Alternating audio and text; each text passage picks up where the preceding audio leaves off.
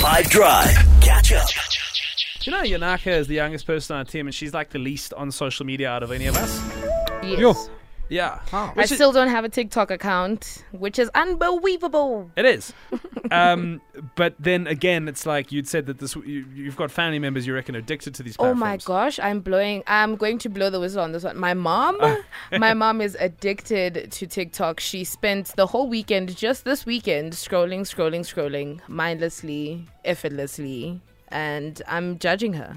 So do you like if it was up to you, would you say your mom needs Help? a, yes. help? I was gonna She say needs to stop. a social media detox. I think so. Yes, 100%. And um, my sister used to be obsessed, and I got her to delete the app, and she did. And she's doing more of her schoolwork, being more, you know, active in conversation and wanting to watch movies as a family. My mom just does not care. So I think it would help her a lot to just stay off the, the, the app just for even a week. I would be happy. I love social media. I love Instagram. I love TikTok. I think it's a very useful way of getting like exactly the kind of content that I want to see. I follow brilliant, beautiful creators and I like it in my life and I feel like I've got a good handle on it. But maybe it should be maybe we should all be forced to take like a week off at some point. I would not mind that at all. I'm terrible at posting.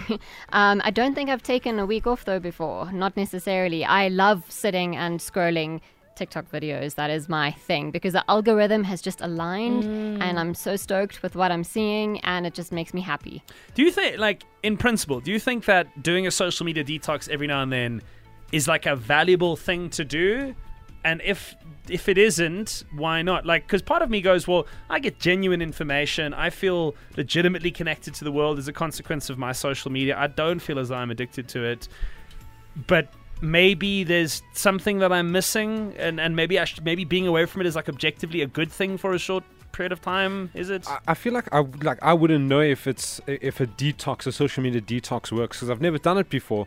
Uh, I think in terms of like keeping up to date with sports stuff, uh, a lot of news goes onto social media first before anywhere else, uh, and it's one of my main. Um, like sources of news, uh, what's happening in the world of, of of sports or in general, uh, what's happening in the world. Um, yeah, I don't think I'd be able to.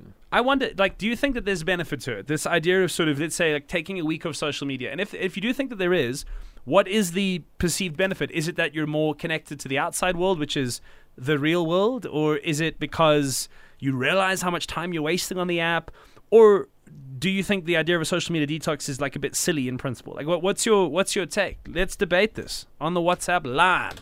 I'm on the top end at the moment. Anthony here from Hout Bay. Go ahead, brother. I've addicted to Instagram at the moment because of COVID and the lockdown. so I'm now waiting for rock bottom. But for you gentlemen, denial is not just a river in Egypt. You guys have a problem. Just deal with it.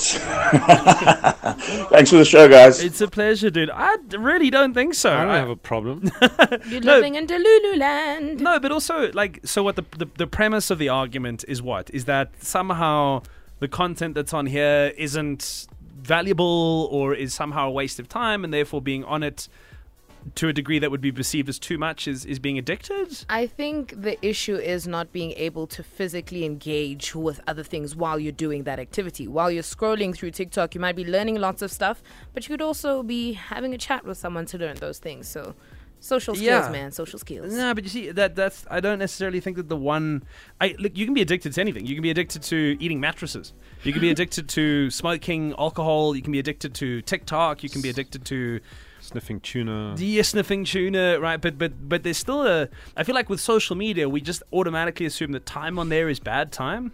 Half five M. Uh, I think uh, uh, social media detox is quite good because I mean, all the stuff we're getting on TikTok and Instagram just shortens our attention span. Like, I mean, I notice a lot of times that our my attention span when watching like movies or series tend to like dry up and stuff. But like Jude said, for football news and sports news, yeah, Twitter is just the best. I just struggle to stay off Twitter. It's- quick, it's easy access, it's condensed. Also, I find on like a lot of these platforms, the whole short-term content thing, depending like when I first got TikTok, right? It was four-second videos of people twerking and flossing, and I was like, this is ridiculous. After a week, it gives me I get like conspiracy theories, I get like news of the day, and I get like deep analysis on stuff and recipes of food to make, and it just and I can sit and I can watch long form things that are relatively involved and, and deep and complex for quite a while. I think without without losing interest or without sort of feeling, I guess, numbed by the experience. Uh, on the notes of social media detox, take a look at your digital well-being settings on your phone. How much time over a week, a month, a year you actually end up spending on these social media apps. Even if it's an hour a day, that's seven hours a week. You know, that's 28 hours a month times 12 you know you're looking at days or weeks that you're just spending on your phone scrolling when you look at how much time that you know you, you're spending over the course of a year take a look at just how much it changes from one hour to two hours um, to three hours how that impacts the amount of time you spend on your phone in one year And then when we when we when we cut down on that time, what else are we doing? We are f- building uh, big businesses and making million. I don't know. Yeah, You read No- books. Relieving your neck and your thumb muscles. True. but you can read on. I mean, what's why, why? Why is information better digested in a book versus on TikTok? I don't think it's better digested, but I think you work a lot more parts of your brain when you're reading versus when you're just watching something that's quick flash, boom, there. It's harder to do, but but from an outcomes perspective, You learn more, Nick. do you think so? yes, I do. Catch up from some of the best moments from the 5 Drive team by going to 5FM's catch up page on the 5FM app or 5FM.co.za.